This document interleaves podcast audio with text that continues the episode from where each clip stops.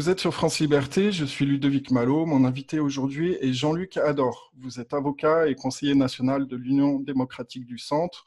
Vous représentez le canton du Valais au Parlement suisse à Berne. Monsieur le conseiller national, bienvenue à France Liberté. Merci. Avant de poursuivre, partagez maintenant cet épisode sur les réseaux sociaux et via les plateformes de messagerie. Visitez le site de France Liberté sur franceliberté.tv, notre mission, nos valeurs et les thématiques abordées. Alors, Monsieur Addor, merci beaucoup d'avoir accepté cette interview. Un manifeste de citoyens de tous bords, salariés, entrepreneurs, médecins, a été publié il y a quelques jours sur le site de tous.ch pour dénoncer les mesures sanitaires et a déjà recueilli plus de 7000 signatures. J'aimerais reprendre ce manifeste dans son intégralité, étant donné sa grande pertinence. Il est précisé en préambule que le silence ne sera pas le dernier refuge de la liberté. C'est d'ailleurs une citation attribuée à l'auteur vaudois Michel Campiche. Nous, citoyens indépendants d'horizons différents, ne voulons pas d'une gouvernance liberticide et autoritaire, ni d'une société anxiogène et divisée. Nos gouvernements ont pris des mesures désastreuses pour nos libertés et notre démocratie. Des millions de citoyens suisses voient leurs droits fondamentaux bafoués. La liberté de mouvement, de vivre sans peur, de mourir dignement et entouré de ses siens, de choisir de respirer sans masque et tout simplement de vivre librement. Réunion familiale, culture, sport, de rendre visite à ses aînés. Des centaines de milliers d'emplois sont menacés et des milliards de francs dépensés. Des dizaines de milliers de personnes supplémentaires vivent dans la précarité. De nombreux jeunes sont déscolarisés et désocialisés. Nos médias pratiquent une couverture alarmiste et biaisée, sans égard à toute proportionnalité. Le débat est censuré ou jugé comme incivique, égoïste et complotiste.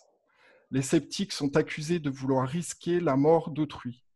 Notre société se polarise et le point de rupture approche dangereusement. La confiance envers nos gouvernements et nos médias, voire même entre concitoyens, faiblit, alors que l'anxiété, la dépression et les suicides augmentent.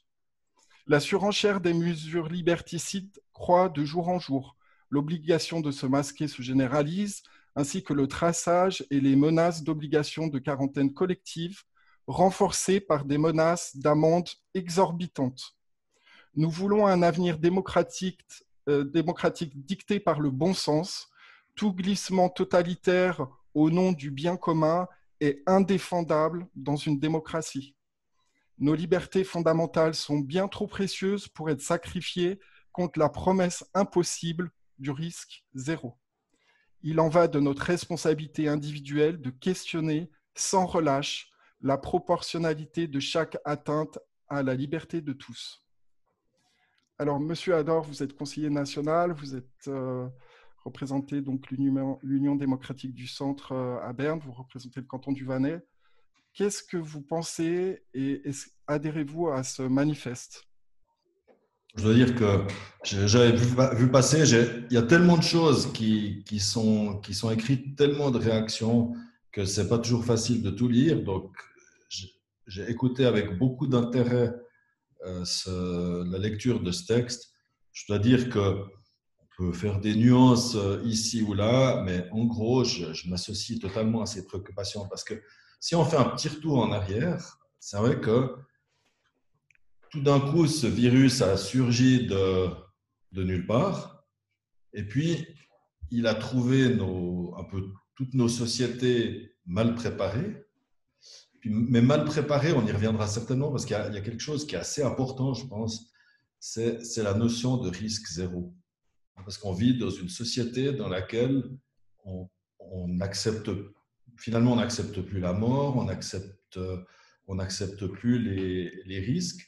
Mais enfin, dans ce cadre-là, on a, sous le coup de la surprise, d'une espèce de sidération, il y a des mesures qui se sont rapidement avérées complètement disproportionnées, qui ont été prises, d'ailleurs pas seulement en Suisse, hein, un petit peu partout dans le monde, sauf dans certains pays qui peut-être avaient plus de nerfs, je pense en particulier à la Suède, on s'est longtemps moqué d'eux, mais peut-être qu'on aurait grand tort et peut-être qu'on ferait bien d'aller regarder exactement ce qui se passe maintenant chez eux, puis est-ce qu'ils vont mieux ou moins bien que nous, hein, en particulier.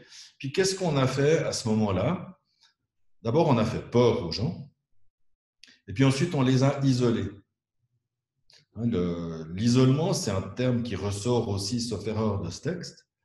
Et finalement, des gens qui ont peur, ces gens, c'est nous, hein, des gens qui ont peur et qui sont isolés, ben, ils deviennent malléables à toutes sortes de choses. Et puis après viennent d'autres étapes, comme le traçage, qu'on pourrait appeler le traquage, d'ailleurs, sans jeu de mots. Et puis d'autres mesures qui, effectivement, portent des atteintes à nos libertés. Et la question, c'est, ça aussi c'est un mot important, est-ce que ces atteintes sont proportionnées? Et là encore, au tout début, on nous a dit en gros qu'on allait tous mourir. Et puis assez rapidement, quand on a passé la phase aiguë d'engorgement de notre système hospitalier, quand chacun, finalement, a pu, avec simplement ses propres observations, comparer ce qu'on nous laissait craindre avec ce qu'on pouvait nous-mêmes voir de nos propres yeux, si j'ose dire, puis comparer ça avec les mesures qui étaient prises, on est amené à se poser différentes questions. Et maintenant, effectivement, c'est important que les gens réagissent. Et puis, un message que je trouve important, c'est que seul, c'est difficile de réagir. Parce qu'encore une fois, même si le confinement, le semi-confinement a pris fin en Suisse, ben, on s'aperçoit que les gens ont encore peur, ils sont encore craintifs, ça a laissé des traces profondes. Et puis, il y a quelque chose d'important aussi qui me semble avoir été parfois cassé ou être encore maintenant menacé, ben, entre autres par l'obligation de porter le masque, on va certainement y revenir dans certains cas, c'est le lien social. Et finalement, quand on compare, on a le sentiment que le virus lui-même, pour autant qu'on puisse identifier des décès qu'on pourrait directement attribuer au virus, le virus fait beaucoup moins de dégâts sanitaires sur la vie, sur l'intégrité corporelle, que les mesures qu'on prend pour le combattre n'en font sur le plan économique, mais aussi social. Alors, justement, vous parliez de peur tout à l'heure. Son initiateur, donc l'initiateur de ce manifeste, qui est Wouter van der Lely, c'est un entrepreneur d'origine hollandaise. Il explique dans un article du Temps que c'est un comble qu'un Genevois d'adoption doive monter au créneau pour poser les vraies questions. Il y a manifestement très peu de Suisses pour défendre les libertés fondamentales et la liberté économique, au moins en Suisse romande. Est-ce qu'à votre avis, c'est la peur, la délation ou les représailles qui empêchent les gens de parler? Bon, c'est vrai qu'il y a eu tout un concert de médias qui nous parlaient, et nous parlent encore beaucoup, qui nous parlaient pratiquement que de ça, que du virus, de la progression du virus, etc., et qui nous en parlent beaucoup. Donc, de toute façon, la peur, elle reste bien présente. Et puis, le problème, c'est que dès qu'on met en doute une espèce de doctrine officielle, eh ben, on a le sentiment qu'on va être accusé de désinvolture à l'égard d'une épidémie ou d'une pandémie, de désinvolture à l'égard de la vie ou de la santé des autres, alors qu'en réalité, on essaye modestement de faire rien d'autre que de se préoccuper de la santé puis de l'avenir de toute la société, pas seulement du point de vue sanitaire, parce qu'il y a quand même une chose, c'est que nous vivons, en tout cas en Suisse, mais je pense aussi dans les autres pays, sous une espèce de dictature sanitaire. On a le sentiment que tout est commandé, alors si ce n'est depuis l'Office fédéral de la santé publique, ce serait exagéré évidemment de le dire, mais on a l'impression que beaucoup de choses sont commandées, induites par des considérations sanitaires. Et ça, je pense qu'il y a une peur, alors pas une vraie peur, si vous voulez, mais une peur d'exprimer des opinions jugées, alors je pèse mes mots, dissidentes, parce qu'on a l'impression que quand on exprime d'autres opinions, On est immédiatement taxé, bien sûr, de complotisme. Il y a même eu un excellent journal qui s'appelle Heidi.News qui a cru devoir mener une opération d'infiltration. Donc, un journal qui se croit investi d'une mission de flic, d'agence créée, je ne sais quoi. Puis, qu'est-ce qu'ils ont fliqué? Qu'est-ce qu'ils ont infiltré? Des gens qui, finalement, menaient une opération qui s'inscrit dans le cadre de l'exercice d'un droit populaire, c'est-à-dire le référendum contre l'application SwissCovid. C'est quand même assez inquiétant dans une société que l'exercice de droits politiques puisse donner lieu à une infiltration de la part d'un journal. Donc, on voit bien dans quel cadre on vit.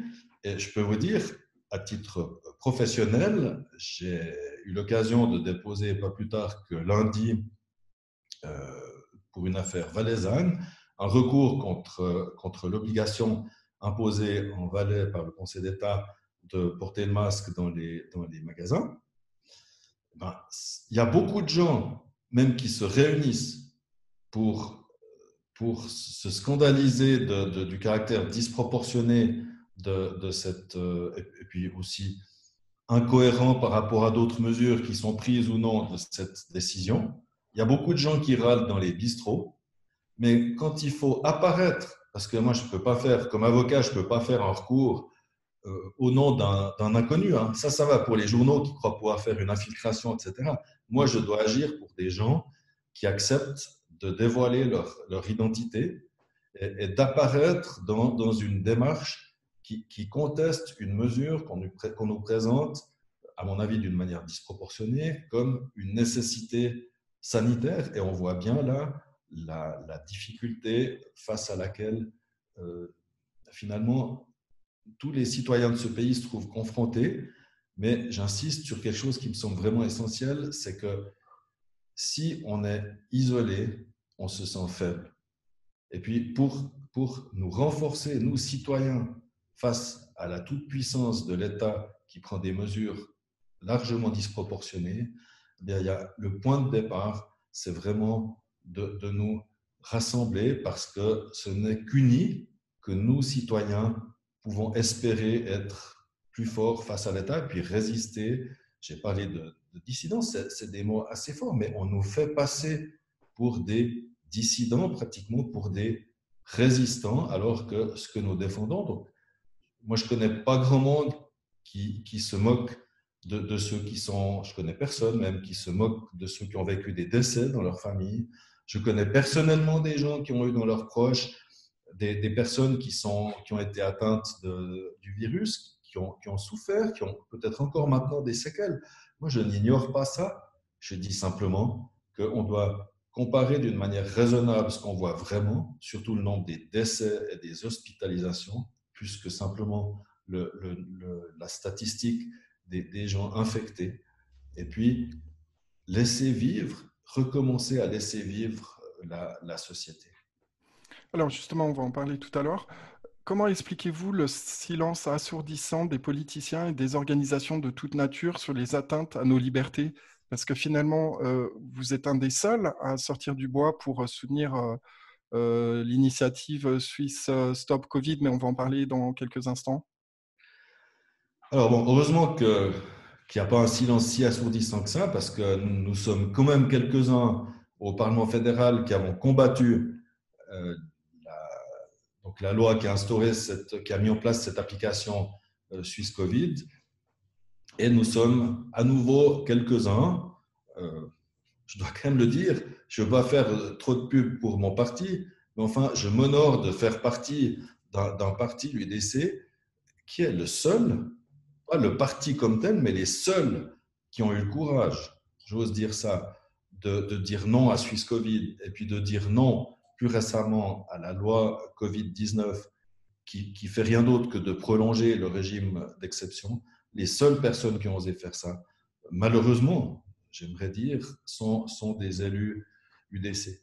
Et ce qui est tout aussi malheureux, c'est que le référendum contre l'application SwissCovid, le délai arrivé à échéance aujourd'hui, à ma connaissance, a échoué. Je ne sais pas exactement dans quelle proportion, parce que ben, on voit la difficulté, même avec les outils de la démocratie directe, pour des gens isolés, sans l'appui de grandes organisations, à résister à des, ben, finalement, à une manière pour l'État d'augmenter d'une manière inquiétante le contrôle qui peut espérer avoir sur les citoyens de ce pays. Mais je pense qu'il ne faut pas désespérer. Ça ne sert à rien de sombrer dans une espèce de… Enfin, faut rester les pieds sur terre. On a encore l'occasion de résister pour défendre nos libertés. Cette occasion, hein, puisque apparemment le référendum, le premier, si j'ose dire, a échoué, eh bien, il y en a un second qui a démarré il y a 2 jours contre la loi Covid-19. Et puis, tous les citoyens qui nous écoutent, qui nous regardent, qui sont soucieux dans ce pays de défendre encore ce qui reste de liberté, puis il en reste heureusement encore beaucoup, tous ceux qui n'ont pas envie de laisser notre société glisser progressivement sous couvert de lutte contre un virus vers une société à la chinoise où l'État contrôle toujours plus complètement tout ce que nous faisons, où nous sommes, etc. Tous ceux qui ne rêvent pas d'un monde comme ça, ben, ils ont l'occasion de le dire, pas de mettre un gilet jaune. Nous, on a la chance d'avoir encore les outils de la démocratie directe. Et j'aimerais dire que je crois à ça. Ce n'est pas parce qu'on a échoué avec le référendum contre SwissCovid qu'il ne faut pas remettre l'ouvrage sur le métier. Et c'est ce que différents comités, il y en a au moins 4, je crois, actuellement, se sont employés à faire. Et j'encourage tous ceux qui nous regardent, qui nous écoutent, à rechercher des formulaires. On trouve ça sur Internet. Et puis à signer et à faire signer ce référendum, parce que je pense que ça donnera un signal fort à l'État, à la Confédération, en l'occurrence, un signal fort que dans ce pays, il y a encore des gens nombreux qui sont soucieux de leur liberté et puis qui sont prêts à les défendre.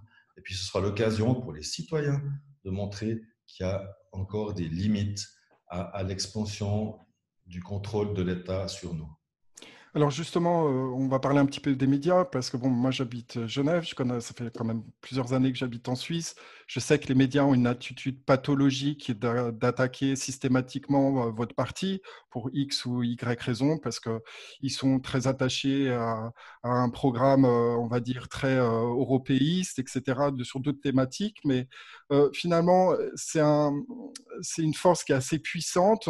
On peut dire qu'aujourd'hui, les médias dominants ne font pas leur travail. Ils se disent journalistes, mais en réalité, ils ne le sont pas vraiment. Ils ne font que répéter en boucle les communiqués de presse et tentent systématiquement de décrédibiliser les dissidents, on en parlait tout à l'heure, et en les labellisant de complotistes. Et je pense notamment à Chloé Frammery, qui s'est beaucoup impliquée pour dénoncer les mesures sanitaires et les mensonges éhontés au sujet de la gravité des cas du Covid-19. Qu'est-ce que vous pensez de la couverture médiatique de ces mesures sanitaires? Comment se fait-il qu'il y ait une sorte de coordination entre tous ces médias pour finalement faire en sorte que les gens ne posent pas de questions? Je ne sais pas s'il y a une coordination. Moi, j'y vois plus qu'une forme de coordination, j'y vois un conformisme assez dramatique, assez inquiétant. C'est vrai, mais ce que j'aimerais dire, c'est que je vois bien ça. Je prends encore un exemple tout frais. Dans le quotidien, dans le Nouveliste, le quotidien du principal quotidien du Valais romand, j'ai rien vu le lendemain du lancement du référendum contre la loi SwissCovid, j'ai rien vu là-dessus. Je m'adresse à la rédaction, je leur demande comment ça se fait. Et on me dit, non, mais c'est bon, on va faire demain. Qu'est-ce que je vois aujourd'hui? Une espèce de petit entrefilet, une dépêche de l'ATS. Voilà, donc on annonce ou pas, justement, le démarrage d'une démarche citoyenne qui dérange. Et puis, je trouve effectivement, c'est le moins qu'on puisse dire, très, très dommage que finalement, beaucoup de médias ne fassent pas le travail qu'on pourrait attendre d'eux sur certains points. Mais Ce que j'aimerais dire aussi, c'est qu'il faut avoir une vision quand même un petit peu plus nuancée que ce que laisse entendre votre question des journalistes. Je reprends l'exemple de Heidi.News. Il y a une extrême complète qui est cette opération pathétique, puis inquiétante aussi, d'infiltration finalement d'un comité référendaire. Qui est une violation aussi de l'éthique journalistique. Ah oui, ben c'est clair. Bon, pour ne rien vous cacher, c'est juste une question de temps, mais j'ai l'intention de porter cette affaire à la connaissance du Conseil suisse de la presse, et je suis très curieux de voir ce que ce Conseil en dira sous l'angle de la déontologie journalistique. J'aimerais dire que autant on a ce type d'extrême, assez inquiétant, inacceptable, à mon avis, scandaleux, et puis d'un autre côté, on a dans le même média une journaliste, je dis ça comme ça, hein, qui a bien voulu me demander mon opinion sur une question, et puis à qui j'ai dit en fin d'interview que je répondais volontiers à tous les journalistes qui se présentent à moi à visage découvert. Ben, elle a eu le courage de mettre ça, et puis le même média a publié ça. Vous voyez, donc c'est un peu plus nuancé, mais il n'en demeure pas moins qu'il y a un concert assourdissant de journalistes qui disent à peu près tous la même chose, ou qui ne disent pas, donc, dont aucun ne dit d'autre chose. Et finalement, ceux qu'on qualifie un peu commodément de complotistes, on peut parfois évidemment discuter, on n'est pas obligé d'être d'accord, de partager toutes leurs options, etc. La question, c'est, il y a un débat sur des questions de société qui sont essentielles, et la réponse, ça ne peut pas être simplement des espèces d'anathèmes, complotistes ou Dieu sait quoi, mais ça doit être la confrontation des arguments. Et parmi les soi-disant complotistes, il y a des gens, on a parlé de Chloé, il y en a toute une série d'autres qui font un gros travail de recherche d'informations, de confrontation de ces informations, d'études qui sont parfois disponibles avec ce que j'appellerais la doctrine officielle. Et puis, c'est cette confrontation qui nous amène avec nos propres observations, parce qu'on n'est pas aveugle, on ne voit pas les charrettes de cadavres, on n'est pas dans la peste de Camus. Vous voyez, moi j'ai fait comme quelques personnes au début de cette crise, j'ai ressorti la peste de Camus de ma bibliothèque. Mais on n'en est pas là, on n'en est pas là. Vous voyez derrière moi la fenêtre de mon bureau, il y a des gens dans la rue, mais il n'y a pas de charrette pleine de cadavres qui descendent à la morgue, à l'hôpital ou je ne sais où. Donc, voilà. Mais comment vous expliquez, par exemple, que les médias tournaient en boule, que les hôpitaux étaient pleins, et alors c'était pas vrai? Et en France, c'était la même chose. Et les médecins l'ont dénoncé en disant « Mais qu'est-ce qu'ils racontent ?» Ouais, bah, moi, je pense qu'il y a eu, effectivement, il y a trop de journalistes qui n'ont pas vérifié. Vous voyez, j'ai vu aujourd'hui passer sur Twitter un petit commentaire d'un journaliste que j'ai trouvé honnête de dire ça. C'est pour ça que je dis qu'il faut aussi laisser une chance à des journalistes qui font leur travail, parce que lui, il est parti de ce qu'on nous assène à jour des fêtes comme statistique, c'est-à-dire jamais les morts et jamais les hospitalisations, seulement les cas. Et puis, il a apparemment fait sa petite enquête dans différents hôpitaux. Et puis, il a fait cette comparaison honnête. Et puis, c'est ça qui permet de se faire une image réaliste de la situation. Parce que moi, je pense qu'on ne peut pas nier la réalité. S'il y a des cas, moi, je pars du principe qu'il y en a. Mais on doit confronter cet élément-là, ce paramètre-là, aux autres. Ce journaliste l'a fait, mais je ne suis pas sûr que tout le monde le fait. Et je suis même assez sûr que beaucoup ne le font pas, ne le font pas suffisamment. Et puis, je pense que ça contribue, et ça a contribué surtout au plus fort de la crise, il y a quelques mois ou quelques semaines, à alimenter une espèce de psychose qui n'avait pas lieu d'être. Je pense sincèrement qu'il est raisonnable de prendre certaines précautions. Moi, je pense que si on me demande de me laver les mains plus souvent et mieux que je ne le faisais peut-être auparavant, comme beaucoup de gens dans ce pays, bon, si c'est ça qui reste de cette crise, moi, je dirais que c'est plutôt bien. Par contre, si ce qu'on me demande, ça systématiquement pour effet de porter atteinte à mes libertés, de casser du lien social, de m'empêcher d'avoir des relations normales au sein de ma propre famille, je parle de mon cas, mais je ne pleure pas, c'est une manière de parler, mais je pense qu'on vit tous certaines situations. Là, on se dit, attends, on est où là ? Et puis, on compare aux informations qu'on a sur, encore une fois, sur le nombre de morts, sur le nombre d'hospitalisations, puis on se dit, mais on exagère. Et je pense que les gens, de plus en plus, en ont marre. Mais ils en ont marre, pour l'instant encore, je crois, trop souvent tout seuls dans leur coin. Et effectivement, cet isolement, il est quand même alimenté par cette psychose qui est elle-même largement alimentée par un peu trop de médias. Et là, il y a effectivement quelque chose à dire. Je ne dirais pas à propos des médias, je n'aime pas mettre tout le monde dans le même sac, parce que j'ai essayé de montrer qu'il y a quand même un certain nombre de lueurs qu'il faut voir. Et je dirais honneur à ces journalistes qui essayent tant bien que mal de faire leur travail dans un contexte qui n'est pas facile pour nous, hein, qui essayons de remettre un petit peu les pieds sur terre, et puis qui ne doit pas être facile pour eux ou pour elles non plus dans leur journal, dans leur radio, etc. Je pense qu'il y a un élément qu'il ne faut pas oublier non plus, c'est que la plupart des médias aujourd'hui sont subventionnés avec la taxe Serafe, etc. Donc, on peut aussi se poser la question, bon, il y a une chute des lecteurs dans de nombreux journaux, magazines, etc. Mais c'est aussi peut-être parce que le contenu n'intéresse plus les lecteurs et du coup, maintenant, par coercition, le contribuable est obligé de subventionner ces médias. Vous en pensez quoi ? Alors, il y a déjà un problème. Quand même étrange. Ouais, il y a un problème, c'est, disons, c'est l'ambiance intellectuelle qui règne déjà dans la plupart des écoles et des universités et des écoles de journalistes.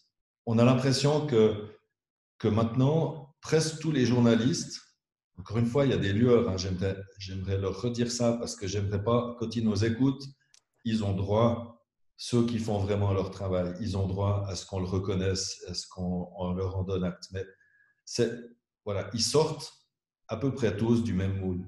Alors, il y en a qui arrivent à casser le moule, mais la plupart ne le font pas par conformisme intellectuel. Je n'ai pas toutes les explications pour ça. Mais déjà, ça, c'est le problème des journalistes. Après, on a une concentration toujours plus grande des médias, avec pour résultat que malgré une certaine multiplicité des titres, en réalité, quand on réduit ça au nombre des éditeurs, il n'y a pas beaucoup de voix qui parlent dans ce pays. Puis quand, en plus, elles disent presque toutes la même chose, c'est un peu inquiétant. Alors, s'ajoute à ça, effectivement, comme déjà avant le Covid, la presse écrite notamment enregistrait une baisse assez constante de ses recettes publicitaires. Évidemment que c'était un petit peu le coup de grâce. Il faut voir que pour certains, ils ont touché de l'argent de l'État qui leur demandait, qui finançait des encarts à but sanitaire dans leur journal. Quand on n'a plus de recettes ou plus beaucoup de recettes publicitaires et puis qu'on a l'Office fédéral de la santé publique ou le canton qui finance des pages entières, ça incite pas à avoir un grand esprit critique. Il n'y a aucun doute là-dessus. Donc, moi, je pense qu'il y a une réflexion à se faire. Je vais vous dire une chose. J'avais voté non au Parlement à l'initiative No Billag. Pourquoi est-ce que j'avais fait ça ? C'était surtout par égard à ce que je considère comme quand même la plupart du temps un bon travail des médias régionaux. Une manière honnête de couvrir aussi le travail qu'on fait, les activités des gens qui organisent des événements dans la région. Et puis, le résultat, ça a été un redoublement de l'arrogance de certains médias. Et puis pendant la campagne, c'était quand même un peu pénible. Et je ne vous cache pas que j'ai fini par voter oui à cette initiative dans l'urne. Je le dis volontiers, je n'ai pas tellement l'habitude de me cacher pour ces choses-là. Et je pense qu'il y a peut-être quelques citoyens de ce pays qui regrettent leur vote quand ils voient parfois ce qu'il advient de leur argent. Hein. C'est notre argent, les subventions.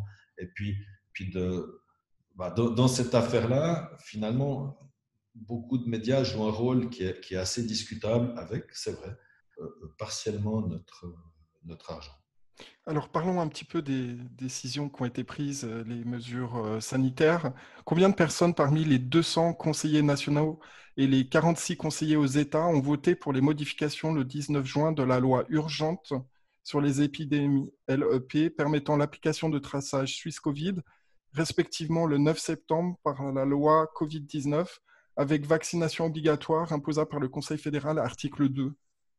Combien de conseillers nationaux et de conseillers d'État, entre guillemets, ont accepté que des mesures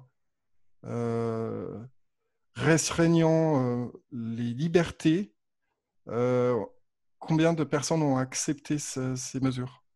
C'est vite vu, presque tout le monde. Hein. Au Conseil national, nous étions, je ne voudrais pas dire des bêtises, peut-être, faudrait que je vérifie, je ne veux pas... Il faudrait que je ressorte dans mes papiers, mais un peu plus d'une vingtaine a osé dire non. Et puis au Conseil des États, il y avait presque personne. Il y a eu quelques abstentions. Mais globalement, presque tout le monde politique, à l'exception, on va dire, d'une poignée d'élus, je serais tenté de dire malheureusement tous UDC. Je regrette infiniment qu'on n'ait pas trouvé dans d'autres bords des gens qui avaient des doutes, mais qui n'ont pas osé. Parce qu'on passait pratiquement justement pour des complotistes ou pour des gens qui manifestaient une forme de désinvolture à l'égard de la crise, qui encore une fois n'est pas le cas. Et c'est vrai que la résistance au Parlement était très faible. Et justement, si on prend cette loi Covid, maintenant c'est important parce qu'on a une première étape qui est malheureusement terminée par un échec. Apparemment, c'est le référendum contre SwissCovid. Mais je reviens un petit peu en arrière. Assez au début de la crise, c'est un simple office fédéral, même pas le Conseil fédéral. C'est l'Office fédéral de la santé publique qui a imposé à Swisscom l'obligation de livrer les données de localisation. Moi, je n'ai jamais vu aucun bilan de cette opération. Sans qu'on en fasse le bilan, on est passé à la vitesse supérieure, si j'ose dire, avec l'application de traçage ou de traquage SwissCovid. Presque personne n'ose faire un vrai bilan. On a vu certaines choses dans la presse, pas plus tard qu'aujourd'hui, où tout d'un coup, on ose nous dire que c'est peu efficace. Mais ça, on nous le dit le jour où c'est terminé pour déposer le référendum, quand c'est trop tard.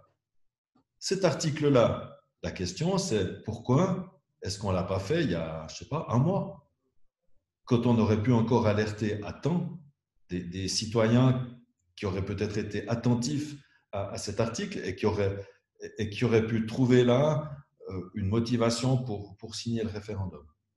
Maintenant, la loi Covid-19. Donc, comme chacun le sait, on s'est retrouvé face à ce virus dans un état d'impréparation assez complet. Et puis, il y a des mesures qui ont été prises dans l'urgence, un peu dans la panique, par ordonnance. Donc, on s'est retrouvé avec une espèce de régime des pleins pouvoirs qu'on n'avait jamais connu depuis la Deuxième Guerre mondiale. La dernière fois que l'exécutif s'est arrogé de tels pouvoirs, c'était pour prendre les mesures qui s'imposaient, mais pour la défense du pays face à un ennemi dont on se souvient bien lequel il était. Mais on n'oublie pas non plus qu'il a fallu des années après la fin de la guerre, il a fallu une initiative populaire en 1949, et puis, sauf erreur, la fin des pleins pouvoirs du Conseil fédéral, c'était 1953. Donc, il a fallu des années, il a fallu que le peuple oblige le Conseil fédéral à revenir à un règlement, à un fonctionnement normal des institutions. Donc, il y a quand même quelques personnes dans ce pays, dont je fais partie, qui n'ont pas oublié cet épisode historique, parce que l'histoire, ça doit servir à quelque chose et ça doit servir à en tirer parfois des leçons. Donc, à la mi-mars, le Conseil fédéral, si j'ose dire, prend le pouvoir, instaure une forme de régime d'exception par voie d'ordonnance. Et puis, à ce moment-là, le Parlement, qui était en pleine session, il ne faut pas oublier ça, il ne s'est même pas réuni pour décider s'il allait continuer à siéger ou non. Il a arrêté de siéger et il s'est effacé devant l'exécutif. Et il a fallu des semaines avant que, d'abord, les commissions recommencent à siéger, qu'ensuite on puisse resiéger avec le plénum. Et puis, avec la loi Covid-19, l'objectif, c'était quoi? Il y a un consensus, je ne dis pas sur le détail des aides, mais tout le monde voit bien qu'il y a des gens qui ont souffert plus que du virus, des mesures qu'on a prises sous couvert de lutte contre ce virus. Ils en ont souffert économiquement, ils en ont souffert socialement, mais surtout économiquement, et que des mesures doivent être prises pour aider toutes ces personnes, et il y en a beaucoup. Je crois qu'on est tous d'accord. On diverge sur le détail de certaines mesures, sur le montant des aides, etc. La question, c'est, alors qu'on a prétendu qu'on faisait sortir par la porte le régime d'exception, puisque finalement on fait une loi cette fois-ci, ben, en réalité, qu'a fait le Parlement? C'est qu'il a fait rentrer par la fenêtre ce qu'il avait fait sortir par la porte. Le Parlement avait l'occasion de reprendre vraiment la main. Et puis, qu'est-ce qu'il a fait? Quand on lit la loi Covid-19, on s'aperçoit qu'à pratiquement tous les articles, il y a des délégations de compétences très importantes en faveur du Conseil fédéral. Donc, si on fait le bilan sous l'angle du fonctionnement des institutions, on s'aperçoit que ce régime d'exception dont on finit pas de ne pas arriver à sortir, eh bien, cette loi, elle va le prolonger. Et puis, on s'est battu un peu sur la date. Mais vous savez, la date, c'est un petit bout d'article, hein. C'est fin 2021. Mais il suffit de quelques séances des chambres fédérales, enfin d'une session, et puis on prolonge ça encore, ben on ne sait pas de combien de temps. Donc, franchement, ça ne donne pas tellement confiance. Et ce qui est ça vous inquiète, cette situation? Ah oui, moi, ce qui m'inquiète, c'est sous l'angle du fonctionnement des institutions, parce que moi, j'ai l'honneur et la responsabilité, avec 245 autres collègues, d'avoir été délégué finalement par les Suisses pour disons, alors c'est pas à nous de conduire le pays, mais pour fixer le cadre dans lequel les institutions doivent fonctionner. Et puis, le bon ordre du fonctionnement des institutions, c'est que c'est le Parlement qui doit faire les lois et l'exécutif, il est là pour, comme son nom l'indique, les exécuter. Or, quand comme Parlement, on n'en finit pas de déléguer nos propres compétences, finalement, c'est une manière pour le Parlement de continuer à s'effacer devant l'exécutif et de prolonger, encore une fois, ce régime d'exception qui est dangereux, qui est risqué pour nos libertés. Et ça, c'est la justification du référendum contre la loi Covid-19. Est-ce que vous pensez que la Constitution suisse est vraiment respectée? Ah non, mais bon, ça, on le sait depuis un peu trop longtemps sur d'autres points. Vous savez, quand en 2014, les Suisses votent contre l'immigration de masse et puis qu'on n'en finit pas de ne pas appliquer ces dispositions, et puis quand, par ailleurs, on concocte des lois qui n'ont pas de base constitutionnelle, et puis si elles ne sont pas attaquées par un référendum, ben elles entrent en vigueur comme ça. Non, moi, je ne pense pas qu'on respecte pleinement la Constitution, et je pense même au contraire que depuis quelques années, il y a une tendance un peu inquiétante aussi de la part du monde politique, mais du Parlement, à prendre beaucoup de liberté à l'égard de la Constitution. Et cette situation est, soyons clairs, elle est quand même très inquiétante. Ça veut dire qu'il y a des forces à l'œuvre qui cherchent à faire capoter des objets qui sont soumis au peuple. Par exemple, l'initiative sur la migration récemment, où le Conseil fédéral a, entre guillemets, ouvert des vannes à des aides pour les seniors en achetant, entre guillemets, un petit peu cette initiative, soyons clairs. Ouais, bon, alors, ce qui pouvait nous interpeller, c'est de voir que des gens des milieux qui s'étripent, c'est peut-être exagéré de dire ça comme ça, mais enfin, qui ne sont pas copains à longueur d'année, on va dire ça comme ça, c'est-à-dire les syndicats et puis les représentants, disons ça comme ça, du grand patronat, ils sont, tout d'un coup, ils étaient à la même table. Donc, si je prends des travailleurs, des gens qui savent exactement avec qui ils sont en concurrence sur le marché du travail, parfois avec la main-d'œuvre étrangère, avec la main-d'œuvre frontalière en particulier, ces gens, ils peuvent toujours légitimement se demander qui défend vraiment leurs intérêts. Maintenant, vous savez, la campagne, on l'a menée, entre autres, moi je l'ai fait, et je ne suis évidemment pas le seul à l'avoir fait, on l'a menée, entre autres, sur cette thématique. Et puis, j'ai bien peur que les gens aient voté, ceux qui ont voté, mais aient voté en connaissance de cause. Et puis, moi, j'aime pas le... Faut pas être mauvais perdant, parce que si on croit encore, justement tout ce que je vous dis depuis un moment révèle quand même, j'espère, une chose, c'est que je crois à l'importance d'un bon fonctionnement des institutions et je pense qu'il vaut la peine pour les citoyens que nous sommes de nous engager pour que ces institutions fonctionnent mieux ou fonctionnent à nouveau correctement. Donc, on peut pas, quand on soumet une question au peuple et qu'on pense avoir expliqué franchement les enjeux, ben, si on n'a pas de succès, il faut accepter le verdict du peuple. Par contre, l'action politique consiste pas à courber les chines. On va pas courber les chines, moi pas en particulier. Je pense que je vais continuer à essayer de confronter les gens à ce qu'on peut comprendre ou voir, des réalités qu'on peut voir sur le terrain. C'est exactement comme si on revient au Covid. Moi, je pense qu'il y a des gens je suis convaincu, qui voient exactement ce qui se passe sur le terrain, qui en souffrent. Nous faisions partie de ceux qui proposaient une solution qui consistait à attaquer le mal à la racine, c'est-à-dire qu'en agissant sur l'immigration, on pouvait agir d'une manière décisive sur entre autres, la problématique de l'emploi, notamment des seniors. On n'a pas été entendu par le peuple, on va remettre l'ouvrage sur le métier parce que les initiatives passent, si j'ose dire, mais les problèmes restent. Et puis, ces problèmes-là, ils ne sont pas imaginaires. Si on prend maintenant la fameuse rente-pont qu'on a appelée la rente de licenciement pour les travailleurs âgés, eh bien, là aussi, on a bricolé pour contribuer à faire capoter cette initiative de limitation de l'immigration. On a bricolé un peu à la hâte une espèce de nouvelle assurance sociale.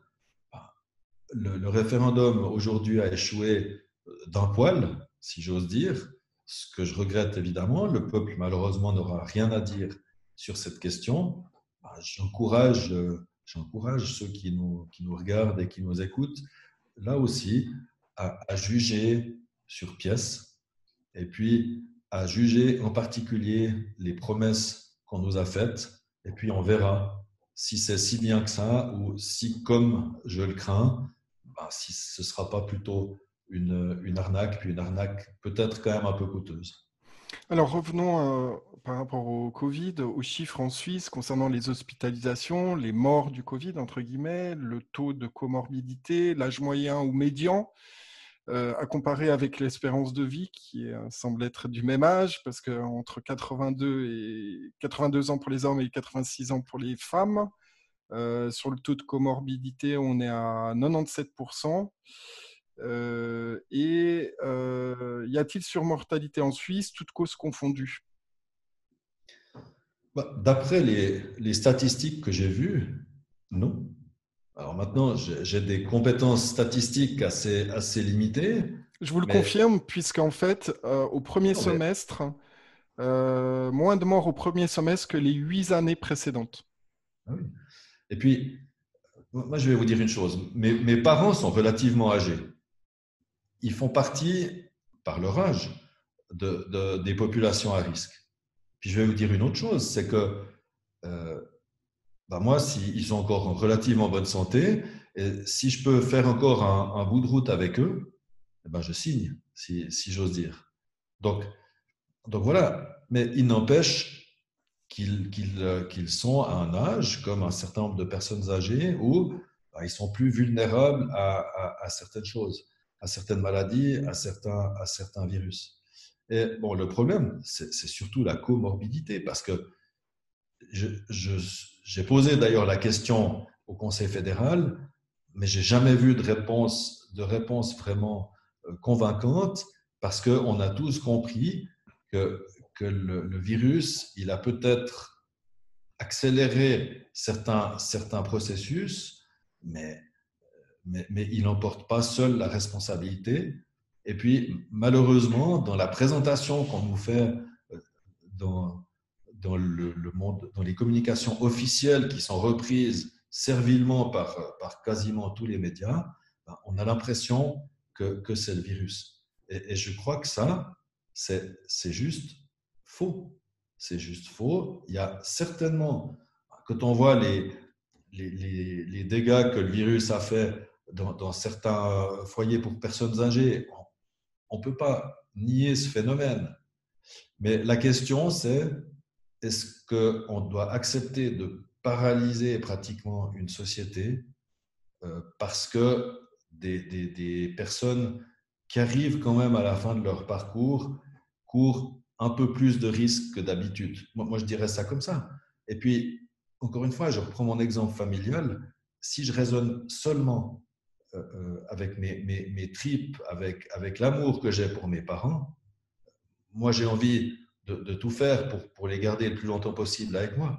Mais si je prends maintenant la casquette d'un responsable politique, je suis un modeste parlementaire, mais de ceux qui sont aux commandes, à l'exécutif, j'ai de la peine à accepter que, encore une fois, on paralyse pratiquement une société, qu'on porte de telles atteintes à nos libertés, parce que quelque part, on parlait de risque zéro au début de notre entretien. On n'accepte plus qu'un jour, nous allons tous mourir. On n'accepte plus que la vie, c'est quelque chose parfois de risqué, puis qu'il y a certains risques. C'est malheureux quand ils se réalisent, mais qu'ils ne justifient pas quand même. Enfin, c'est une vue de l'esprit d'imaginer qu'on va éliminer tous les risques. Et c'est malheureusement trop souvent l'état d'esprit, je crois, j'en ai bien peur, qui préside à un peu trop de décisions que nous avons subies et que nous subissons encore comme citoyens. Alors, tout à l'heure, on a parlé vous avez mentionné le fait que la plupart de vos collègues ont voté sur cette loi sur sanitaire, COVID-19. Il y a un point qui est important, ce sont les lobbyistes. Les lobbyistes à l'Assemblée fédérale sont très puissants, très actifs. Est-ce que vous avez une petite idée combien ils sont ? Non, mais vous savez, il y a des gens qui croient que les lobbyistes, ils sont dans le palais fédéral. Non, ils sont en satellite, ils sont là, ils exercent des pressions, ils sont... Oh. Toutes sortes de choses, mais vous avez une petite idée, le chiffre, parce que je l'ai en fait sous les yeux. Hein.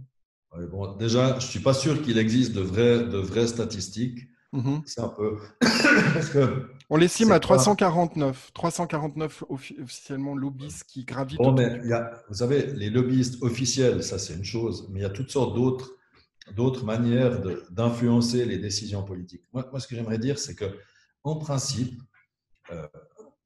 Je m'honore d'être un homme libre, d'essayer d'avoir une ligne.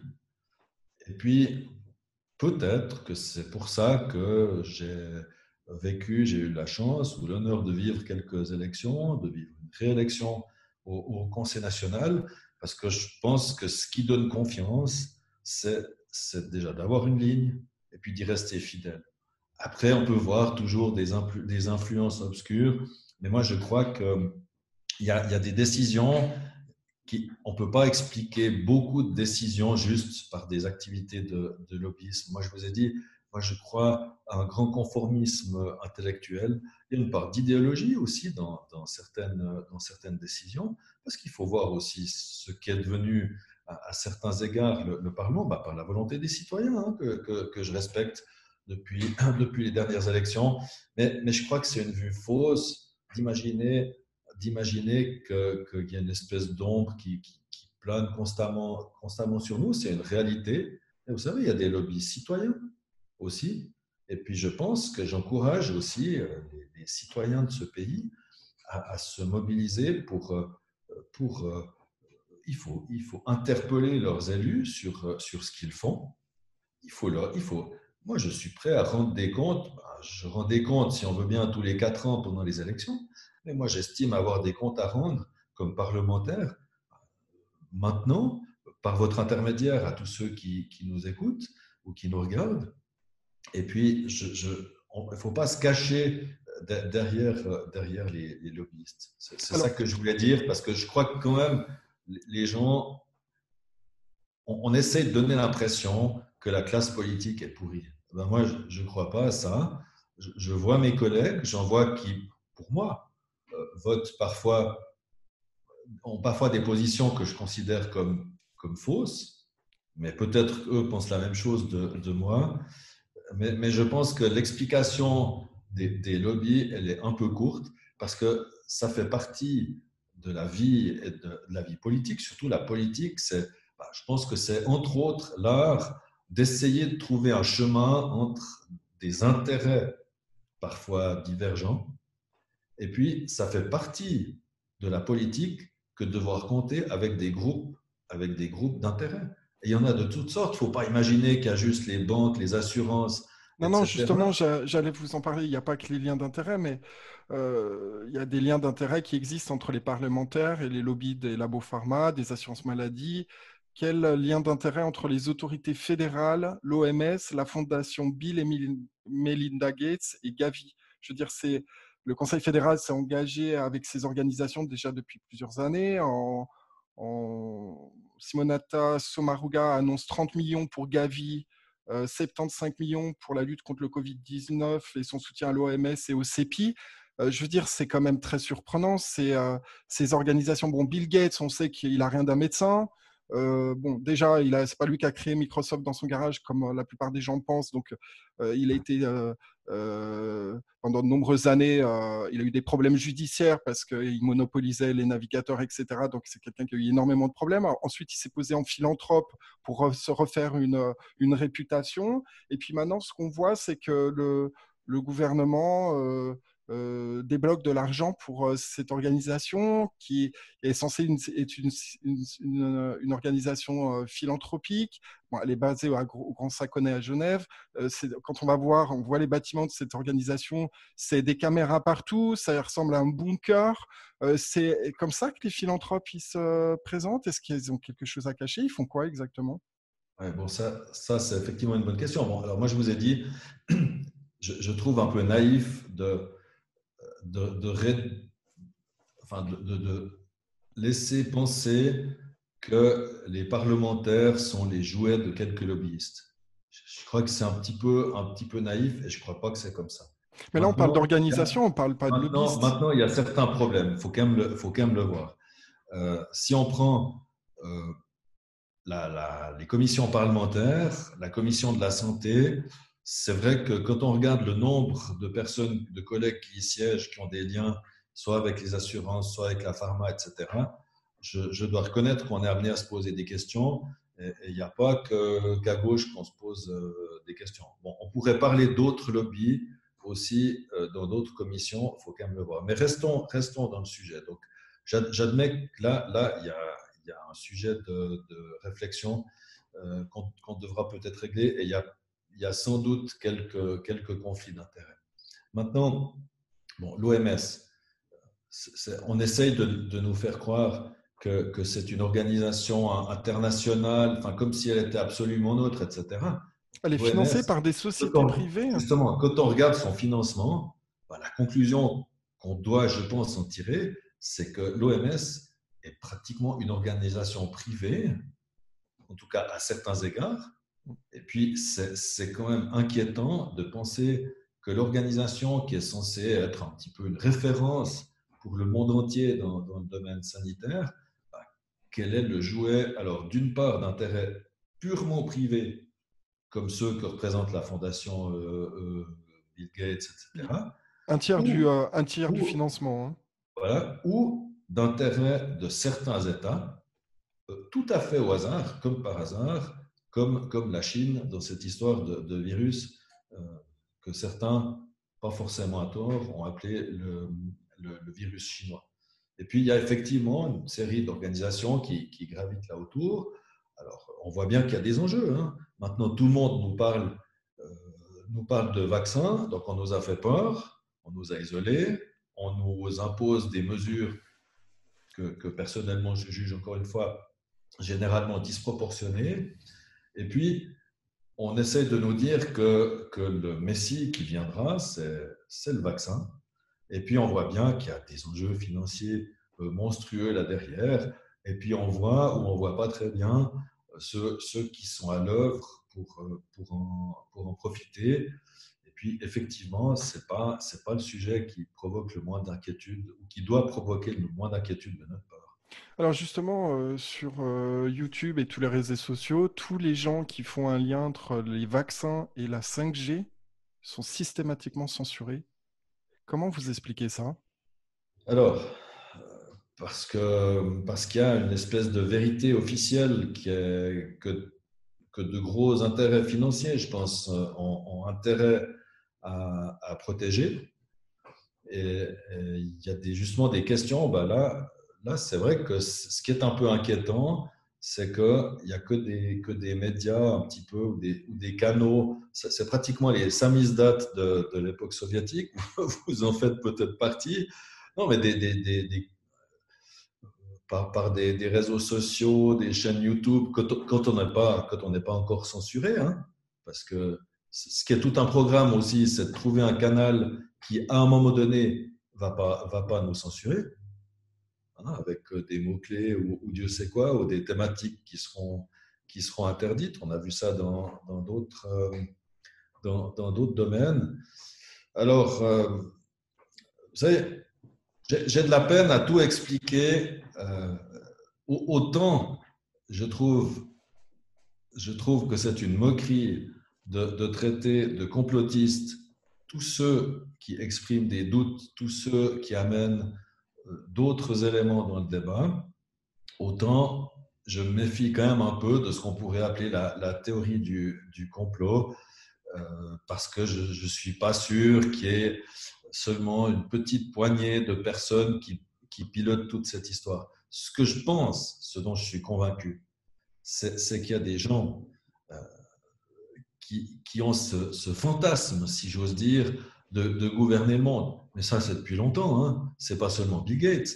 Il y a des cénacles mondialistes, etc. Finalement, tout ce qui est derrière le projet, je ne dirais pas le projet européen, le projet de l'Union européenne, c'est rien d'autre qu'une application de l'idéologie mondialiste, que je pense très dangereuse pour les identités et les peuples. Et puis, là derrière, il y a quelque part le fantasme d'un gouvernement mondial. Alors, il y a différents moyens d'y parvenir.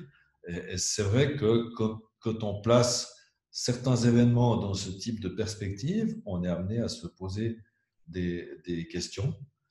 Mais moi, je pense que plutôt que de voir seulement je pense que c'est bien d'avoir ça en tête. Et puis, la question, c'est de savoir comment nous, citoyens, pouvons espérer résister contre ces tentatives ou ces tentations aussi. Et pour moi, si on ne peut pas compter sur beaucoup de médias, si on ne peut pas compter sur beaucoup de journalistes, si on ne peut pas compter à certains égards sur certains canaux étatiques, on doit essayer de miser sur d'autres réseaux. Et puis, par exemple, ce que vous faites. L'essentiel, surtout, c'est de ne pas rester seul. Parce que isolés, nous sommes faibles. Et puis, quelque part, le système a intérêt à nous isoler. C'est ce qui nous est arrivé depuis la mi-mars, un peu dans toute l'Europe. Est-ce que vous voyez le port du masque comme une forme de muselage et de programmation un peu mentale pour faire taire les gens? Alors, symboliquement, c'est exactement ça. Et cacher puis, le sourire, distancier les gens et les diviser, en fait. Oui, et puis mais vous croisez des gens dans la rue que vous connaissez, vous les reconnaissez même plus. Puis s'ils ne vous disent pas quelque chose, vous dites « Attends, c'est qui ?» Puis des fois, il doit enlever son masque pour qu'on le reconnaisse. Donc, non, c'est une manière de poursuivre. Il y a eu un isolement physique. On était isolés chacun. Enfin, l'objectif, c'était que chacun reste, si possible, chez soi. Et puis, quand on a daigné nous autoriser à nouveau à sortir dans les rues, si j'ose dire, maintenant, on voudrait nous imposer une masque. Donc, effectivement, moi, je trouve que, sous réserve de quelques circonstances particulières, je veux dire, moi, je ne vais pas remettre en question le masque dans les hôpitaux. Ces temps-ci, moi, si j'avais des proches qui étaient dans un home pour personnes âgées, j'accepterais évidemment de prendre des mesures plus strictes. Par contre, quand je vois ça dans la rue, puis vous voyez que on est dans un établissement avec une partie magasin et puis une partie établissement public, vous devez mettre le masque dans le magasin. Et puis, c'est comme si le virus circulait dans le magasin et puis pas dans l'établissement public. Quand on voit ça, on a un peu de peine à avoir confiance.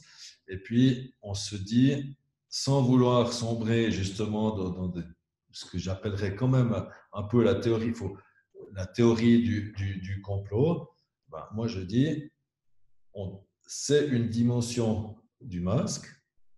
On doit... si j'ose dire, la dénoncer chaque fois qu'elle n'a pas de justification proportionnée par rapport à des éléments qu'on peut objectiver dans la situation sanitaire. Et ceux qui, malgré ça, persistent à imposer cette mesure, je pense qu'ils prennent une responsabilité dans, encore une fois, un des risques qui me semble les plus importants dans cette crise, c'est la destruction du lien social et puis effectivement une forme de perpétuation de l'isolement des gens par un truc tout con, mais qui crée une barrière terrible.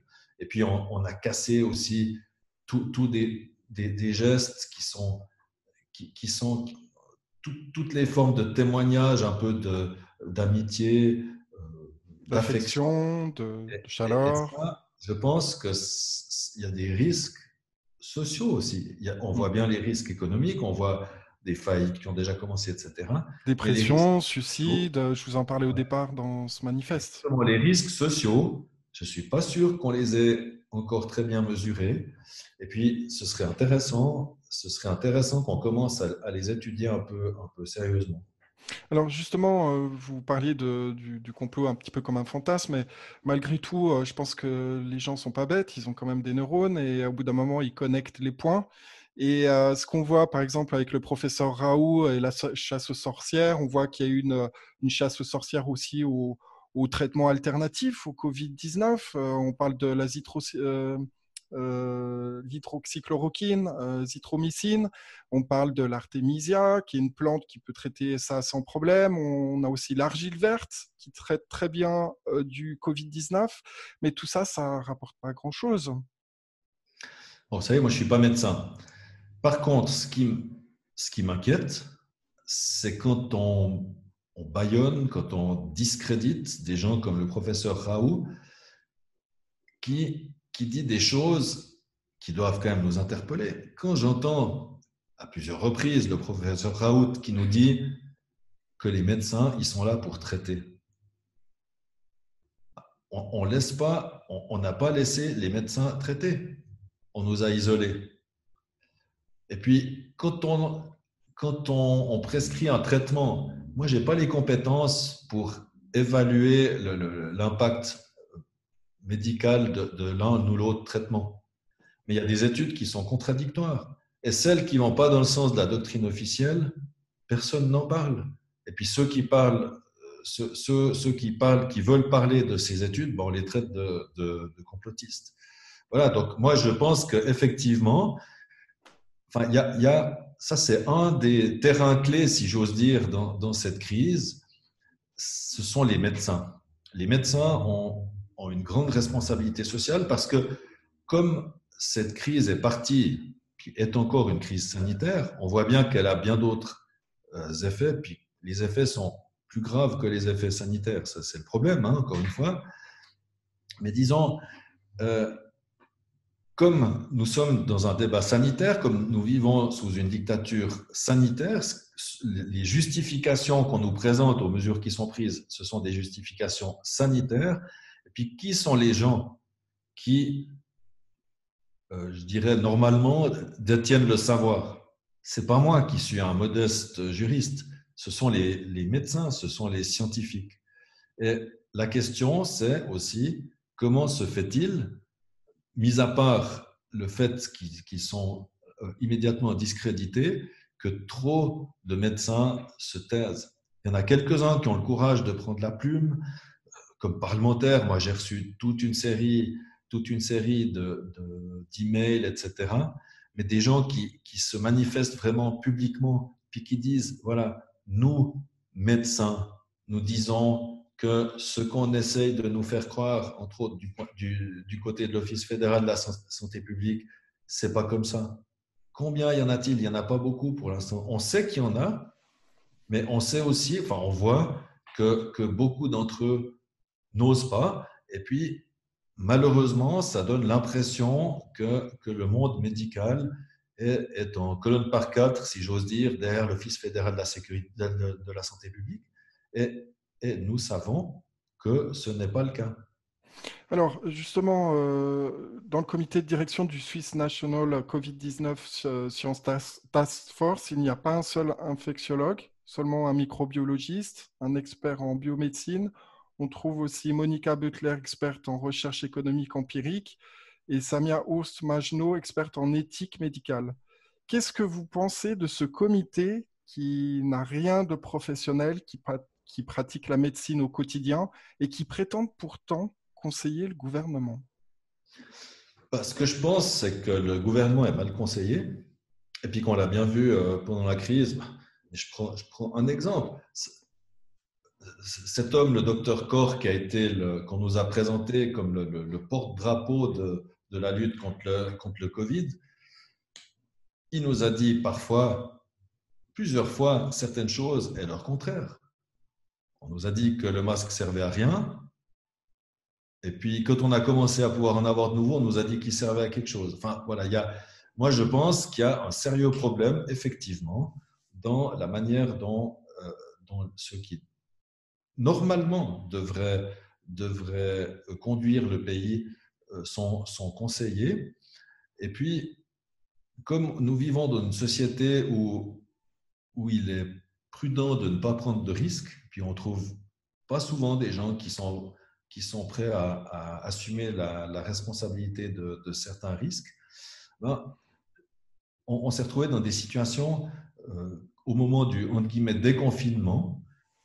Moi, j'ai clairement compris, par les contacts que j'ai pu avoir avec quelques conseillers fédéraux, ce que j'ai compris, j'ai le sentiment qu'à l'Office fédéral de la santé publique, on leur a présenté un plan, puis on leur a dit, bon, ça, c'est ce qu'on pense, hein, ce que disent les experts, mais avoir lesquels, justement, hein, c'est l'objet de votre question. Et puis, c'est vous qui décidez, hein. Alors, si vous ne faites pas ça ou si vous faites autre chose et puis que ça tourne mal, on vous aura prévenu. Alors, que font les gens qui sont en commande du pays ? Qu'est-ce qu'ils ont fait ? Ils ont respecté ce plan. Et puis, on a tous assisté à, à, des, à des incohérences coûteuses. Contre toute logique, on n'a pas laissé retravailler des gens qui auraient dû pouvoir recommencer à travailler. Et puis, au lieu de les laisser travailler, on les en empêchait. Puis après, il faut aller payer les pots cassés. Ça c'est nous, les contribuables, qui devons payer. Et c'est quand même un peu dommage. Il y a un parallèle avec la France, puisque le professeur Raoult a clairement dit que ce comité n'avait rien de scientifique à Paris. Donc, on se rend compte qu'il y a des comités dans chaque pays qui ressemblent à des comités un petit peu douteux. C'est-à-dire que vous avez dans ces groupes des personnes qui ne pratiquent pas la médecine au quotidien, mais c'est quand même étonnant. Qu'est-ce que vous pensez des commentaires du professeur Raoult à sujet de ce comité dont il s'est retiré d'ailleurs? Le professeur Raoult, c'est l'un des plus grands experts mondiaux en infectiologie. C'est vraiment une référence. Alors, moi ce que je pense, c'est qu'il a... Moi, je ne suis pas en mesure de dire qu'il a raison, surtout du point de vue médical, etc. Par contre, encore une fois, ce qui m'interpelle, c'est que le professeur Raoult, ce n'est pas juste une espèce de professeur tournesol ou je ne sais quoi, c'est un homme qui a des patients aussi. C'est un homme qui traite des patients. Il est au front, il est sur le terrain, c'est un praticien qui est quand, effectivement, parmi ceux qui conseillent les gens qui doivent ensuite décider pour nos libertés, il y a aussi peu de gens de sa trempe. Il y en a d'autres que lui. On peut confronter aussi leurs opinions, mais de grâce que dans ces cénacles, on mette des gens qui, effectivement, sont au front et qui savent ou qui savent encore, j'allais dire, à quoi ressemble un patient. Oui, parce qu'il mentionnait non seulement que ça n'avait rien d'un comité scientifique, mais en plus, les personnes qui faisaient partie de ce comité avaient des liens avec Gilead, le laboratoire. Donc, c'est quand même inquiétant, tout ça. Voilà. Bon, alors effectivement, ça peut être aussi tout un programme, parce que les liens d'intérêt, on parle beaucoup de ceux des parlementaires, et c'est bien. Qui se tutoyaient entre eux aussi. Il a mentionné ça en commission... En enquête parlementaire. Ils se tutoyaient entre eux. C'est pas un crime. C'est pas un crime de se tutoyer. Par contre, quand on a des liens d'intérêt importants qui sont pas révélés, c'est problématique effectivement. Et puis ça jette un peu le doute sur puis pas qu'un peu parfois sur la qualité des conseils qui sont donnés à ceux qui ensuite, pour me répéter, doivent décider pour nos libertés. Finalement, que peuvent faire les parlementaires en ces temps d'urgence sanitaire, appelée en Suisse pour l'instant situation particulière et avant le 19 juin, situation extraordinaire, pour protéger les droits fondamentaux, les libertés des citoyens? Sont-ils pris en compte depuis le 13 mars? Moi, je pense que ce que les parlementaires peuvent et doivent faire de plus important, c'est de faire leur travail, mais pas à moitié, de le faire pleinement. Parce que ce que je considère comme une forme de chantage que nous avons subi comme parlementaires, moi je l'ai dit à plusieurs reprises, et je pense que c'est une réalité, c'est qu'on a essayé de nous faire croire que pour donner une base légale aux mesures d'aide à toutes les victimes de la crise économique qu'on a provoquée par les mesures anti-Covid. On essaie de nous faire croire que le seul moyen, c'était d'accepter de faire rentrer par la fenêtre ce qu'on avait sorti par la porte, à savoir le régime d'exception. Donc, c'était en gros, vous voulez les aides, il faut prendre le régime d'exception avec. Mais ce n'est pas vrai.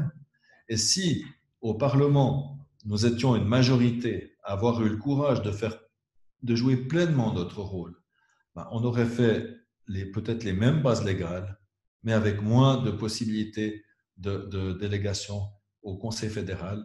Et moi, je pense que les citoyens sont en droit d'attendre de nous, encore une fois, que nous assumions pleinement les compétences qu'ils nous ont données et que nous ne les abandonnions pas comme ça un peu trop facilement à l'exécutif parce que, encore une fois, je reprends l'exemple des pleins pouvoirs après la Deuxième Guerre mondiale.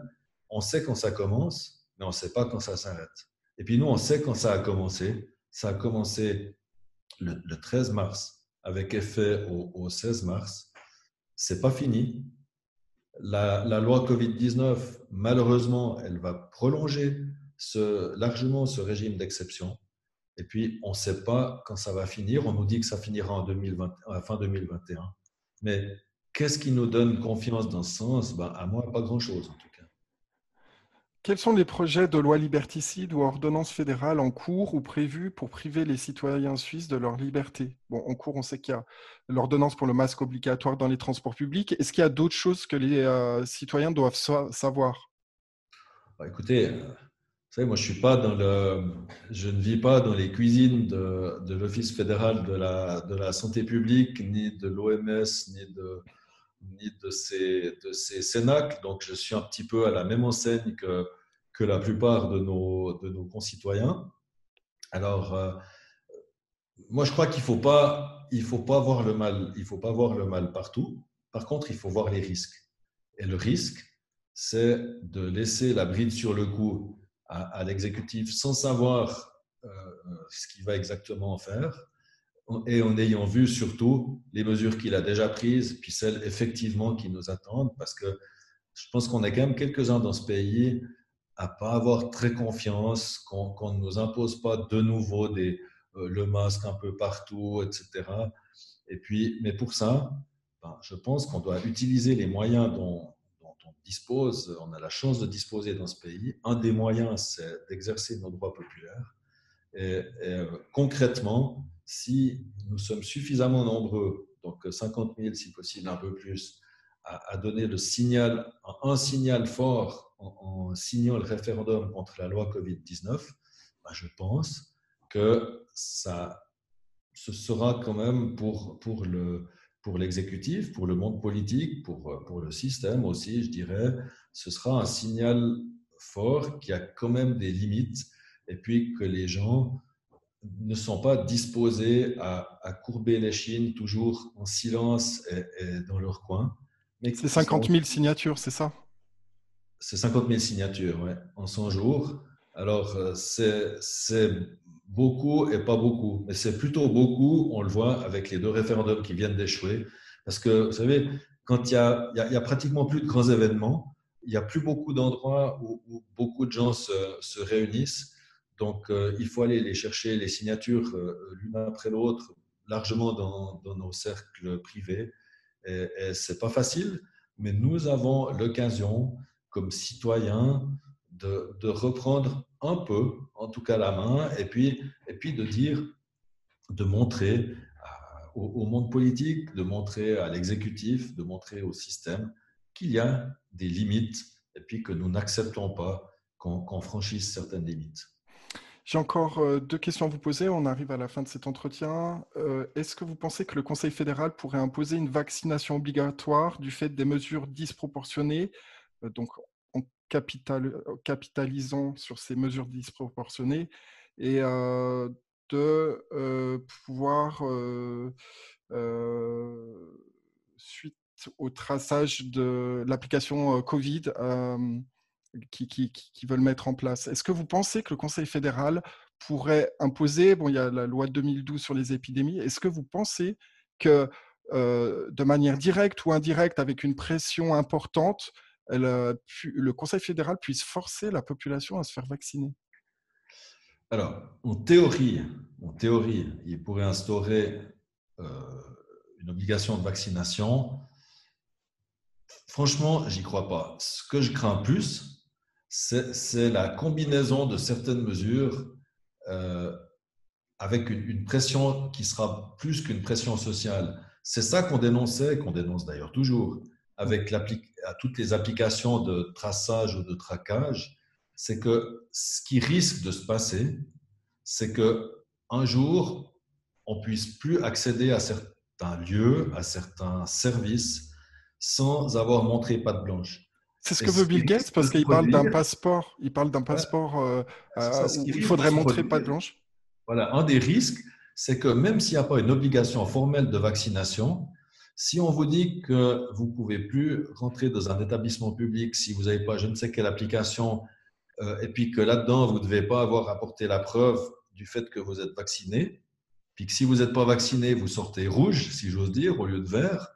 Voilà, moi, je vois ce risque-là, et c'est le glissement vers une société un peu à la chinoise où, sous prétexte de lutte contre un virus, ben, on va nous contrôler de plus en plus, et puis où il y aura les, si j'ose dire, les bons citoyens. Alors, sous l'angle strictement sanitaire, ben, c'est ceux qui se seront fait vacciner et qui seront admis à certains services. Et puis peut-être qu'un jour, ce qui pourrait arriver, si on ne fait pas attention, c'est que ceux, par exemple, qui ne seraient pas vaccinés seraient considérés comme des gens pas sûrs et pas dignes, si j'ose dire, d'avoir accès à certains services. Et c'est entre autres à ça, effectivement, qu'on doit prendre garde.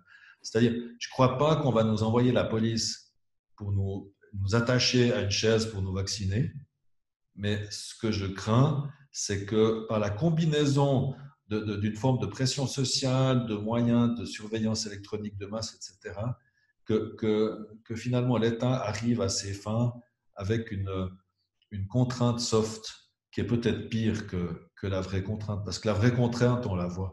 Et vous voyez, quand on voit encore que dans certains cantons, on peut bientôt plus entrer dans un établissement public sans avoir Dieu sait quelle application qui est peut-être pire encore que SwissCovid, moi, ça m'inquiète un petit peu. Alors, on a parlé de fantasmes, de complots à un certain moment, mais ce qui est beaucoup d'actualité maintenant, c'est l'état profond. On sait que Donald Trump a clairement, à travers de nombreux meetings qu'il a fait, il se présente comme quelqu'un qui a pour objectif de détruire l'état profond. Et cet état profond, ça ne se trouve pas non seulement aux États-Unis, mais dans tous les pays du monde. Et en France, il y a un nouveau magazine qui est sorti au début de l'année, qui s'appelle Front Populaire, qui est un magazine qui a été créé avec Stéphane Simon et Michel Onfray. Et leur dernier numéro, qui est paru au mois de septembre, s'appelle L'état profond, le vrai pouvoir à abattre. Et là-dedans, il y a des interviews de nombreuses personnes, dont Didier Raoult et nombreux autres contributeurs. Qu'est-ce que vous pensez de l'état profond et quel est le niveau d'état profond qu'on peut avoir en Suisse? C'est-à-dire des gens qui sont dans les administrations, qui sont inamovibles, qui prennent des décisions peut-être sans consultation. Qu'est-ce que vous pensez de l'état profond en Suisse? Bon, moi, je pense qu'il y a déjà un problème institutionnel très inquiétant qui existe tout à fait indépendamment de toutes ces affaires de Covid, etc. C'est le poids croissant et le pouvoir croissant, même pas de l'exécutif, de l'administration. Parce que, vous voyez, les conseillers fédéraux passent, mais les directeurs d'office, les fonctionnaires qui préparent toutes sortes de choses, ils restent. Et puis, ils survivent parfois à tous les régimes. Donc, ça, c'est un défi. C'est un défi pour les élus, pour les responsables élus. C'est un défi vis-à-vis du peuple que d'imposer parfois la volonté du peuple, pour autant qu'on puisse la comprendre, mais on la comprend très bien parfois, à des gens, enfin, de l'imposer à ces habitudes qui parfois se sont installées. Et puis l'idée que bah, ils ont ils font bien leur travail. Il y a beaucoup de gens compétents, mais il y a une tentation qui les guette tous les jours d'avoir une grande conscience de leur permanence par rapport à tous ceux qui passent. Et ça. Ça ne va pas dans le sens d'une défense de nos libertés. Maintenant, voir toutes sortes de forces obscures à l'œuvre, bah, moi je pense que c'est bien d'avoir sa petite grille d'analyse par rapport à certaines choses. J'ai plutôt du respect pour ce qui est transparent par rapport à ce qui est obscur. Et effectivement, des réflexions dans ce sens... sont plutôt sympathiques, puis je pense qu'elles sont plutôt salutaires dans le débat qui est insuffisant actuellement. Et puis, je pense qu'il est bon de braquer des fois les projecteurs sur certaines réalités dont certains n'ont peut-être pas très envie de parler. Dernière question, quels sont les objectifs que vous vous fixez ces prochains mois sur cette crise ? Je pense que l'objectif le plus important, c'est un objectif concret déjà, c'est de travailler au succès du référendum contre la loi Covid-19, parce que ça donnera un signal fort que le peuple n'est pas prêt à tout accepter. Et puis, je pense que la deuxième direction de travail, c'est aussi de m'engager avec d'autres. Je ne suis quand même pas seul, mais j'espère qu'on ne sera pas trop isolé, à faire en sorte que le Parlement assume, encore une fois, vraiment pleinement son rôle et ne l'abandonne pas à l'exécutif, parce que finalement, c'est quand même nous qui sommes les garants, je crois, des libertés des citoyens. Et quand nous abandonnons nos compétences en faveur de l'exécutif, ben c'est une part des libertés des citoyens que nous mettons en péril. Je pense qu'il y a là une direction générale que nous devons être quelques-uns et, si possible, pas trop isolés à suivre. Jean-Luc Addor, vous êtes avocat, donc conseiller national Union démocratique du centre. Vous représentez le canton du Valais au Parlement suisse à Berne. Merci beaucoup pour cette interview. C'est un plaisir de vous avoir. J'avais beaucoup de questions à vous poser, donc ça durait un petit peu plus longtemps que prévu. Est-ce que vous voulez dire un dernier petit mot, peut-être à la population suisse ? Est-ce que vous avez quelque chose à dire ? Moi, j'aimerais dire quelque chose de tout simple. On veut nous isoler, on nous fait peur. Ben, pour défendre nos libertés, il y a un moyen essentiel, c'est ne rester pas seul, parce que unis, nous sommes plus forts. Unis, nous sommes forts tout court, en particulier quand il s'agit de défendre nos droits et nos libertés. Merci beaucoup, Jean-Luc Addor, pour cet entretien. Merci à vous.